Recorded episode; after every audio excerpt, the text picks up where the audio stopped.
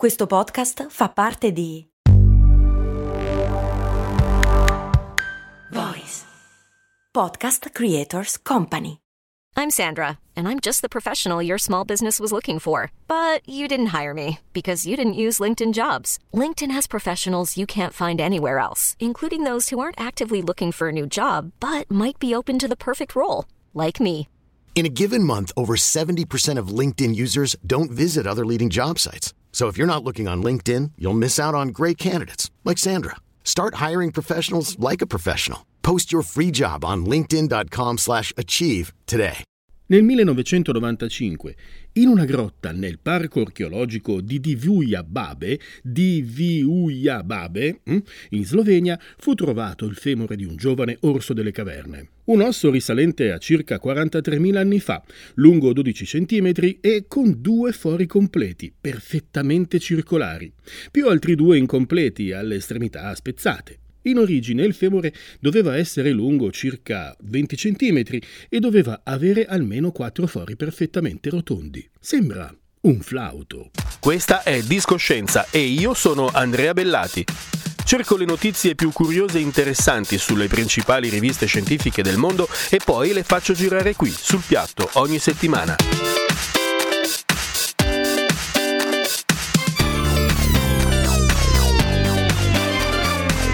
Discoscienza, la scienza suona bene. Suona bene. Il flauto di Diviuja Babe è il più antico strumento musicale conosciuto. Non tutti gli studiosi sono d'accordo che sia effettivamente uno strumento, però al Museo Nazionale di Lubiana, dove è esposto, sul cartellino che lo accompagna c'è scritto flauto di Neanderthal. Cioè era la musica dei neandertaliani, miei preferiti.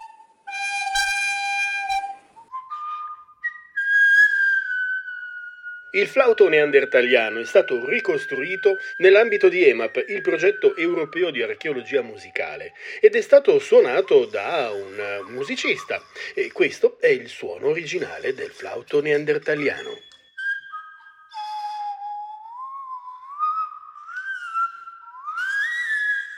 Metto il link del progetto nella descrizione di questo episodio. E chissà cosa suonavano e cantavano i neandertaliani. E chissà cosa suonavamo e cantavamo noi, i sapiens. Cioè, se è vero che loro lo sapevano fare, ecco, a maggior ragione dovevamo saper suonare e cantare pure noi, i sapiens. Ma la domanda più importante è un'altra. Perché abbiamo la musica? Quando e come è nata e perché è così universalmente presente in ogni epoca, in ogni luogo e in ogni cultura? Cioè dedichiamo alla musica tempo, soldi, impegno e poi festival, conversazioni, articoli, i concerti. Per molte persone poi è una professione e se non lo è, comunque tanta gente si esercita per suonare uno strumento o per cantare. E molti musicisti e cantanti sono osannati come divinità, muovono fiumi di persone e di denaro. Insomma, quando è nata la musica e per quale motivo? La risposta è che non si sa. La musica, ascoltata, ballata, cantata o suonata, è ancora un mistero. La ragione dell'importanza della musica per la nostra specie è profonda e va ricercata negli angoli più remoti del nostro cervello e del tempo. E nel tempo sono state formulate molte ipotesi. La prima ha un autore illustre, è Charles Darwin.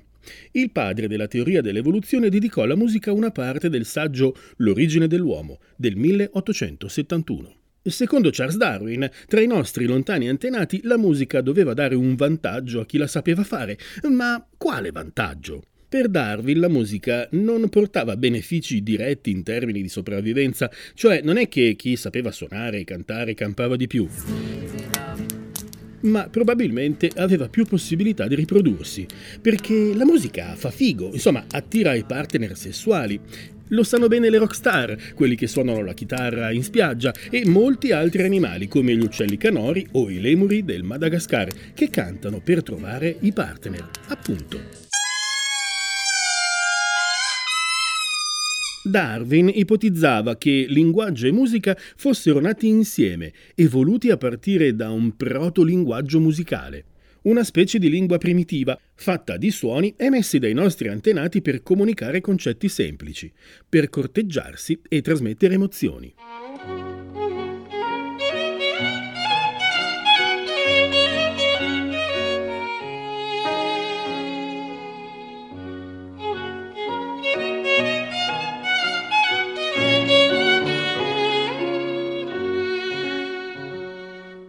Questa che abbiamo appena ascoltato è un pezzetto della Humoresque numero 7 in Sol bemolle maggiore, tra le più famose composizioni brevi di musica classica mai scritte. Composta nel 1894 dal boemo Antonin Dvorak. Ecco, per me questa qui è una delle cose che trasmettono più gioia in assoluto che conosca. Tutte le volte che la sento mi fa venire i brividi. Ma perché la musica ci fa venire i brividi? L'ho chiesto al mio amico Giampiero Kesten, autore del podcast Cose molto umane.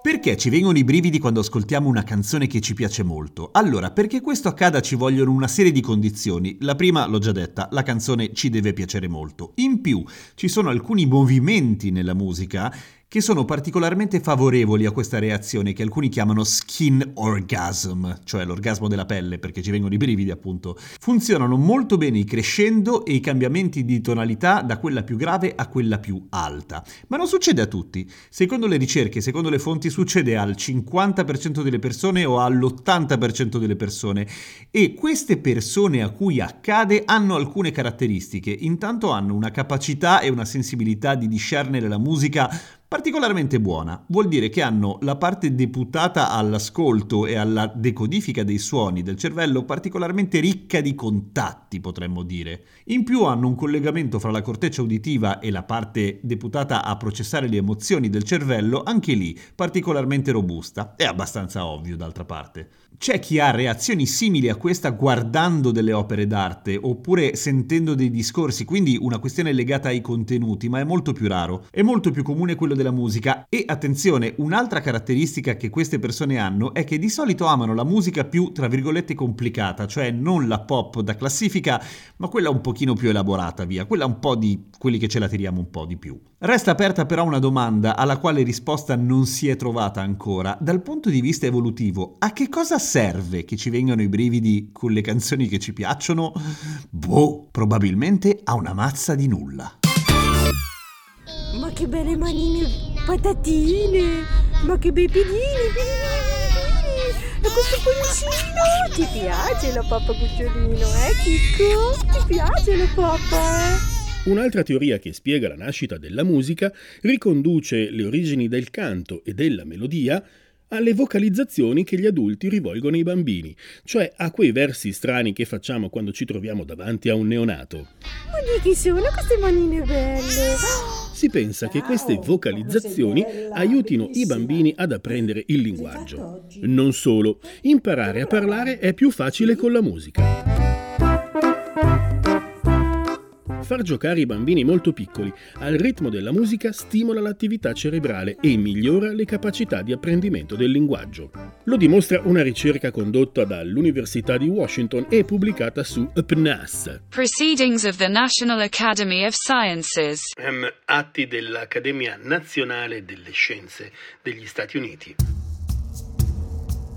Un'ulteriore ipotesi sostiene che la musica abbia avuto e ha ancora un ruolo molto importante nel promuovere e mantenere la coesione del gruppo sociale, eh, con i canti e le danze collettive.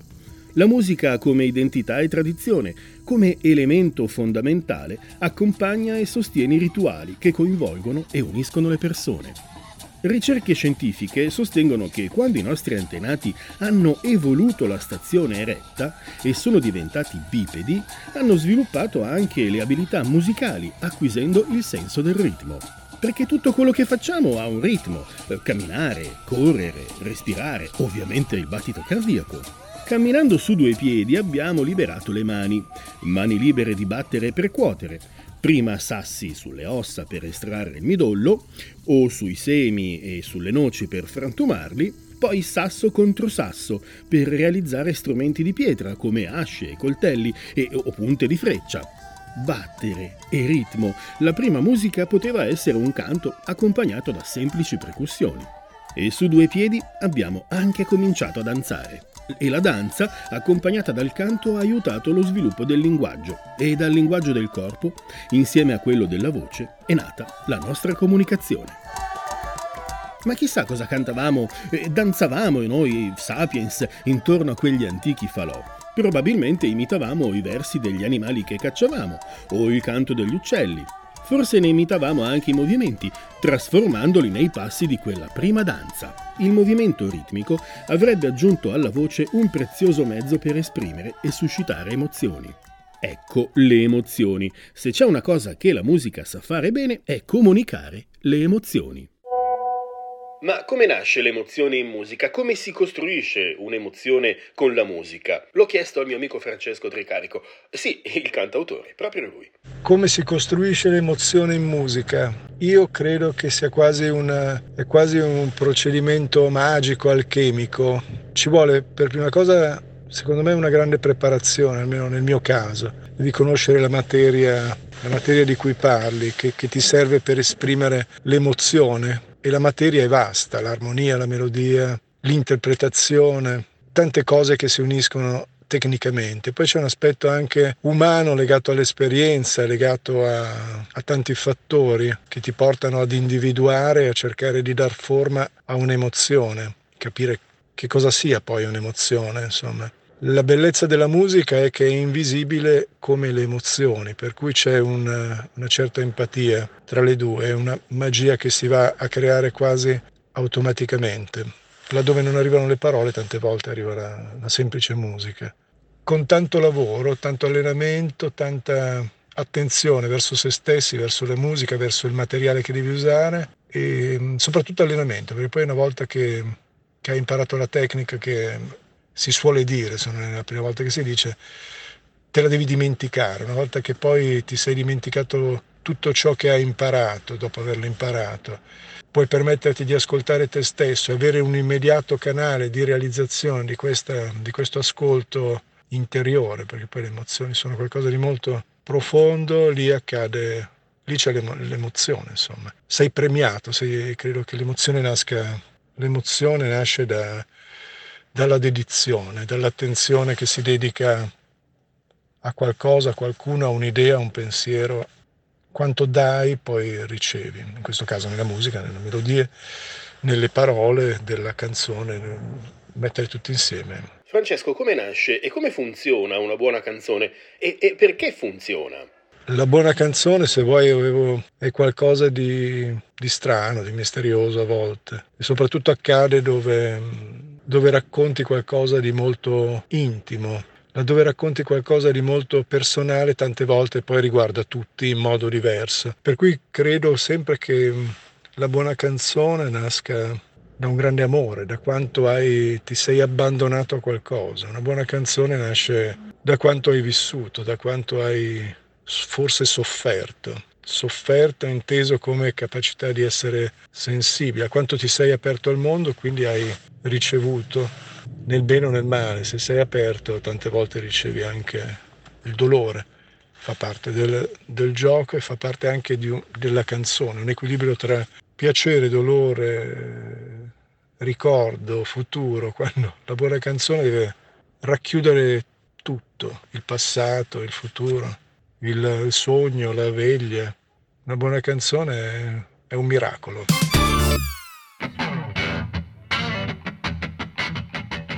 la musica è diventata un linguaggio universale. Questo che ormai è un luogo comune però è vero, perché la musica, le canzoni non conoscono confini e frontiere.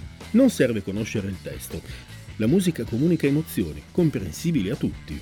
Chiunque in ogni cultura del mondo sa riconoscere un brano triste, o uno motivante, allegro, trionfale. Il cinema lo sa bene e accompagna le immagini con la musica giusta. E ora facciamo un gioco ho chiesto al mio amico attore Davide Gorla di leggere un pezzetto dei Promessi Sposi e ora sentiamo come lo stesso brano assume sfumature diverse a seconda della musica che lo accompagna.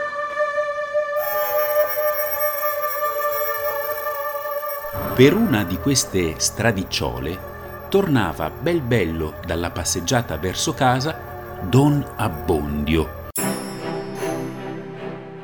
Per una di queste stradicciole tornava bel bello dalla passeggiata verso casa Don Abbondio. Per una di queste stradicciole tornava bel bello dalla passeggiata verso casa Don Abbondio.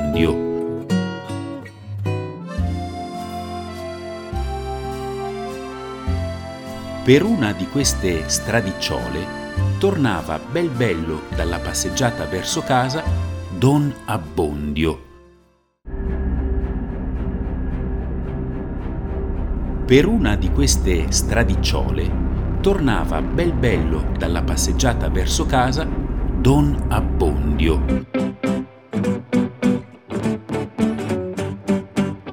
Per una di queste stradicciole tornava bel bello dalla passeggiata verso casa Don Abbondio. La musica esprime stati d'animo, emozioni che possono influenzare il nostro comportamento. Le prove? La musica allegra, per esempio, stimola la creatività divergente o pensiero laterale, cioè la capacità di affrontare un problema uscendo dagli schemi di ragionamento consolidati. Lo dice un interessante studio condotto da ricercatori australiani e olandesi. Ascoltare una musica che induce sensazioni di dinamicità e allegria può contribuire a stimolare la creatività e a trovare soluzioni innovative ai problemi.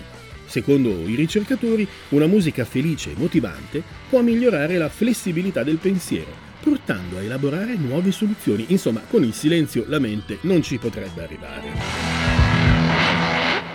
La musica è talmente efficace nel trasmettere emozioni positive da essere paragonata a un doping se ascoltata durante un'attività sportiva. Infatti, incredibile, l'Associazione di Atletica Leggera degli Stati Uniti ha messo al bando gli auricolari nelle gare per impedire che la musica dia un vantaggio agli atleti che l'ascoltano. Ma veramente la musica riesce ad influenzare così tanto le prestazioni atletiche? L'ho chiesto alla mia amica Enrica Albera, autrice del podcast Sentiamoci al top e live trainer. Dunque, la musica da sempre ha un effetto di un certo tipo sul nostro corpo, ma non soltanto a livello fisico, ovviamente anche cerebrale ed emotivo. Questo implica che ogni volta che si svolga un'attività di un certo tipo, la musica abbia determinati effetti, no? Quindi non soltanto a livello prestativo e quindi che in qualche modo eh, riesca a portarci ad uno stato di trance, no? quella che è chiamata la famosa trance agonistica, ma anche eh, innesti una serie di meccanismi quali la dissociazione, il controllo dell'eccitazione, la sincronizzazione, che per chi compie attività a livello agonistico possono essere determinanti sul risultato ed è per questo che molto spesso nelle competizioni, ovviamente poi questo è a discrezione della federazione a cui fa capo la competizione stessa, vietano l'utilizzo di dispositivi per poter erogare musica, perché viene considerata un, un boost e addirittura quasi doping in alcuni casi. Eh, non tutti hanno la stessa risposta fisiologica a quelle che sono le frequenze della musica, quindi ogni individuo risponde in maniera diversa. Certo è che c'è una correlazione tra sport e utilizzo di determinate frequenze. Noi siamo fatti di suoni, no? Cioè se tu pensi anche semplicemente al fatto che la respirazione è un suono, il battito del cuore è un suono, cioè sono tutte variabili riconducibili all'allenamento. Di conseguenza la risposta potrebbe essere dipende molto dalla tipologia di attività che sto andando a svolgere. Quindi se si tratta di un'attività ad alta intensità quindi ho bisogno di un rilascio di dopamina, ho bisogno di energia, di endorfine, vado a ricollegarmi a dei suoni che per me siano molto strong, quindi musica che ti dia la carica. Se invece mi concentro su un'attività più balance, eh, allora a quel punto la tipologia di frequenze deve essere diversa, deve essere sicuramente più accogliente, più accomodante e di conseguenza ho bisogno eh, di suoni che mi stimolino a cercare un equilibrio. Fermo restando che eh, equilibrio, insomma, è un concetto abbastanza ampio, no? quindi lo si deve trovare anche quando si svolge un'attività ad alto impatto, però sono due forme di equilibrio diverse. Vi spero di averti risposto. In un caso musica più energica, nell'altro decisamente più accomodante. E qui arriva il concetto della sincronizzazione, perché il ritmo musicale spesso regola il nostro movimento, no? E quindi può prolungare la performance. scegliere un determinato genere musicale aiuta nel mantenere la cadenza nel tempo e quindi essere più resistente. Bene, per questa settimana Discoscienza si chiude qui, vi do appuntamento alla prossima, ciao da Andrea Bellati.